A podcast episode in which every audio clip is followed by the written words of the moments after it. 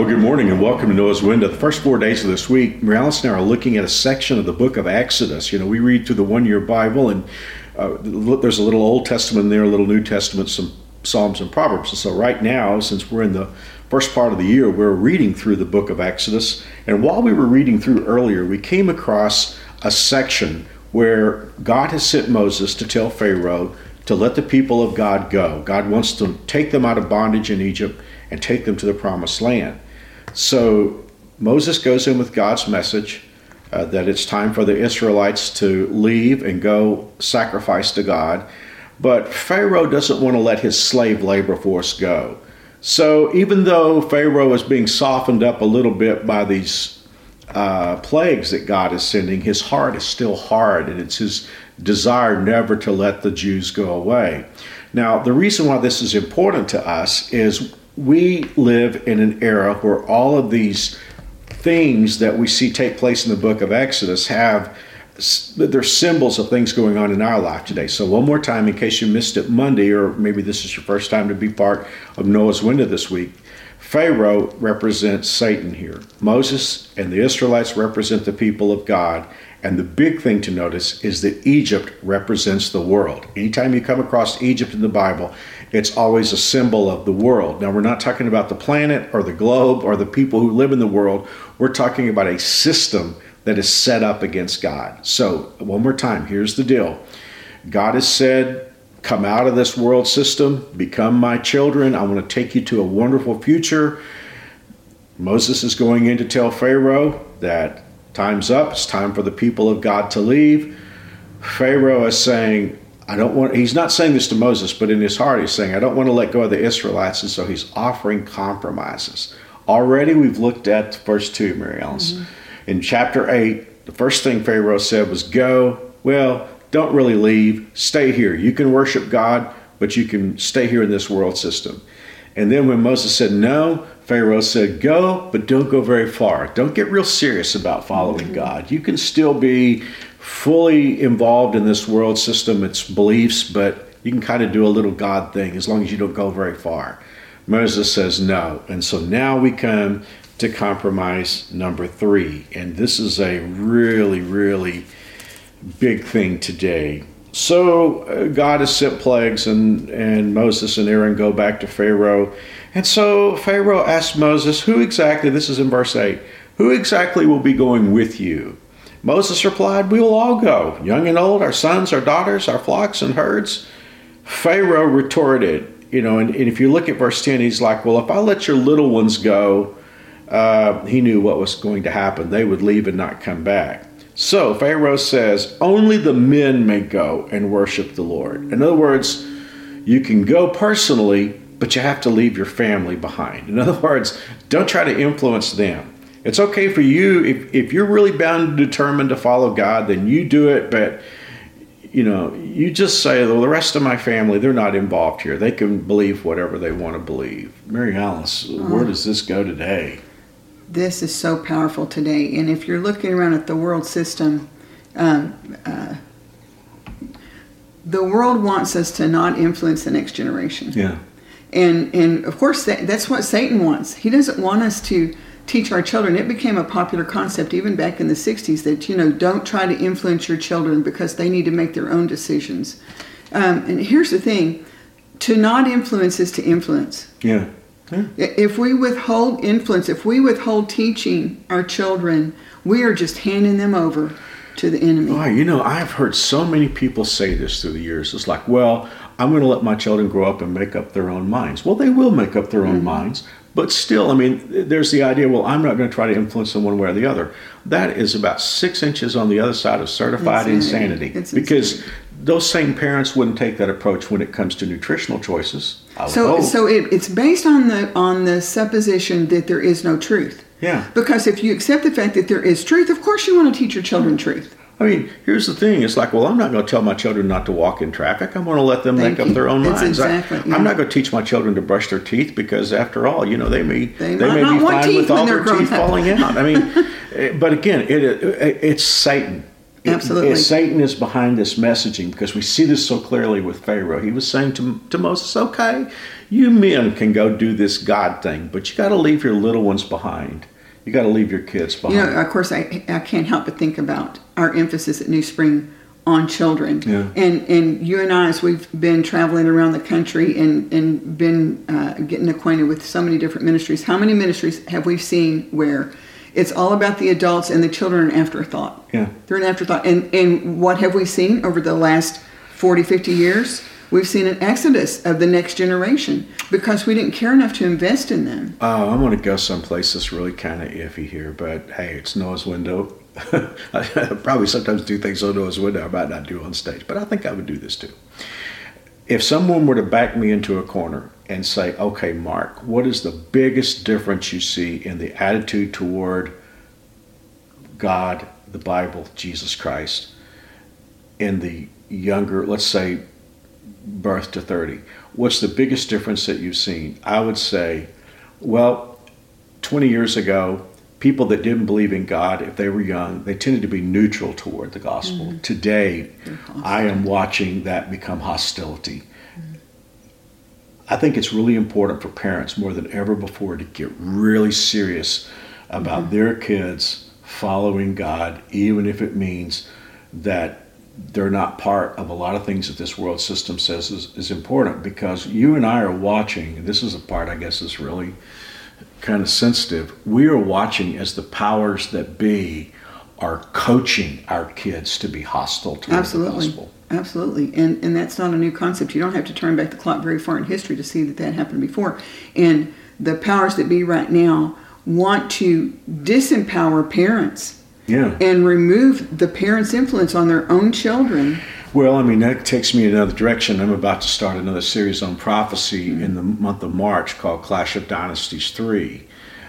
But I think we're getting closer to the tribulation, and Satan's power is growing. We see that from Revelation chapter tw- th- 12, uh, that he knows his time is short. But don't you feel that there is a. Um, Satan's really turning up the heat on our kids in the world Absolutely. system today. And, and you, as parents and as grandparents, we are responsible for teaching our children, and that's repeated over and over in the scripture. I think about the book of Deuteronomy when Moses set that generation down, and the emphasis in Deuteronomy was remember, don't forget, teach your children. Yeah. That was important. Teach your children all the time, every opportunity. You're responsible for teaching the next generation. It's really important, I think, for parents and grandparents, but especially parents today, not to buy into this world system idea that your kids are little adults. And Right, consequently, they, not. can they can be part of anything they want to be part of on any electronic device. You know, they can Mm-hmm. Be on any social media site. You know, they we should we should let them be independent and make those choices. Well, I, I understand that there's certain independence that kids are going to grow up, and it's going to crescendo as they get older. But I still think, as parents, we're the ones who are held accountable for the voices and the messaging that they get, and they're going to get the messaging from this world system. That's right. They're bombarded. They're going to be bombarded, and some some things will be beyond our control. But we are responsible for those things that are in our control. I think Well, it's so important. You know, Mary Alice, while we're talking about messaging, each day uh, in these four days when we're looking at Pharaoh's compromises, we understand that the, the battle is between the world system, and the Bible continually calls that the world. Uh, it's not talking about the people. I mean, for instance, when the Bible says in John 3 that God so loved the world, he's talking about the people there.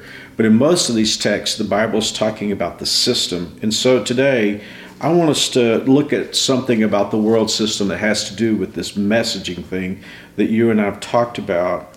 Um, in verse 4 of 1 John chapter 4, the Bible reminds us that the Spirit who lives within you is greater than the Spirit that lives in the world. Or, or and some of you will remember a, a translation says, He that's in you is greater than he that's in the world. But now, Marilyn, here's where I'd like to get your, your, your, your thinking on this. The Bible says the people who belong to this world, or those people belong to this world, so they speak from the world's viewpoint, and the world listens to them. Help me with that. That sounds like what I keep hearing about the echo chamber. Yeah. You know, so they're already speaking from the world's viewpoint, and the world will listen to them. As long as you tell the world what they want you to say, they'll listen to you. right, yeah. Just don't tell them what they don't want you to say. Well, I mean, uh, let me ask you a question. do you ever just kind of like scratch your head at the crazy stuff people believe today? Oh my goodness. Oh my goodness. It, it's, you know, and it goes back to so many things. We, we, it, it's so important for people to think for themselves instead of letting somebody else think for them. Well, you know, when you and I were kids, that was a big message. Even, I mean, to be honest, that kind of came from the left in those days. Right. Think for yourself. But now today, it's kind of like groupthink, and Mm-hmm. and you're, you're you're looking at stuff that people believe, and you're like, can can grown people really believe this junk? But Scripture tells us why here. Those people belong to this world. They speak from the world's viewpoint, and the world listens to them. Mm. But then John goes on to say, But we belong to God, and those who know God listen to us. Now, let's talk about that us for a second because John is an apostle, and he at this point is writing under the inspiration of the Holy Spirit. So I, I don't think we would be mis, I don't think we'd be misusing to te- the text to say, but we belong to God, and those who know God listen to the Word of God, because John at that point is writing. I mean, First John is part of the the Scripture. If they do not belong to God, they do not listen to the Word of God. That is how we know if someone has the Spirit of truth. And you, you really keyed on this when the camera was off. This is how we know if someone has the Spirit of truth or the Spirit of deception. And that's what that's what the battle is that's being described here. That's the comparison being made. If you're if you're uh, under the influence of the spirit of deception, or if you're being guided by the spirit of truth, and those will always be at odds against one another. They're at loggerheads, and, Right. and they're not they're not compatible. No, truth and deception. It, it's it, it's there's no there's no crossover there. Well, we've been controversial today. Let's just do, be, let's be controversial a little more. What is just tearing my heart out is I am looking at the evangelical Christian community, and I'm talking about leaders that should know better. Who, as far as I can tell, they are falling right into this world system. Many of them, at least in part. And and I'm I'm not just troubled by what people believe who claim to be Christians. I'm troubled by what many Christian leaders claim to believe today because it's 180 degrees away from the Word of God and it's right in line with this world system. Well, of course, the, the enemy is going to really want to go after leaders. If, if the enemy can uh, have control a leader with the spirit of deception, so therefore he's leading others, then that that's a big score. Yeah. Well, today is Wednesday, and, and I guess that's making me think about um, something that happens next week. And I know that you've been teaching on this book by Oh, book book by series. book, yes. And so I keep, ever since we've opened this scripture in First John, I keep thinking to myself, the way you can know that you're not hostage to the spirit of dece- deception is to be in the. Word of That's God. right. You know, Study because if you if you're in the Word of God and the Word of God is speaking to you, you know that you're hearing from God. You're not hearing from this world system. And and you know, uh, one of the things that I, I know is when I I feast on the Word of God, when it's part of my life, I don't have to worry about finding all the things that the world says are right in, in countering those things because the Word of God will automatically counter it. I'm reminded about how that the FBI for years has taught their agents to recognize counterfeit bills.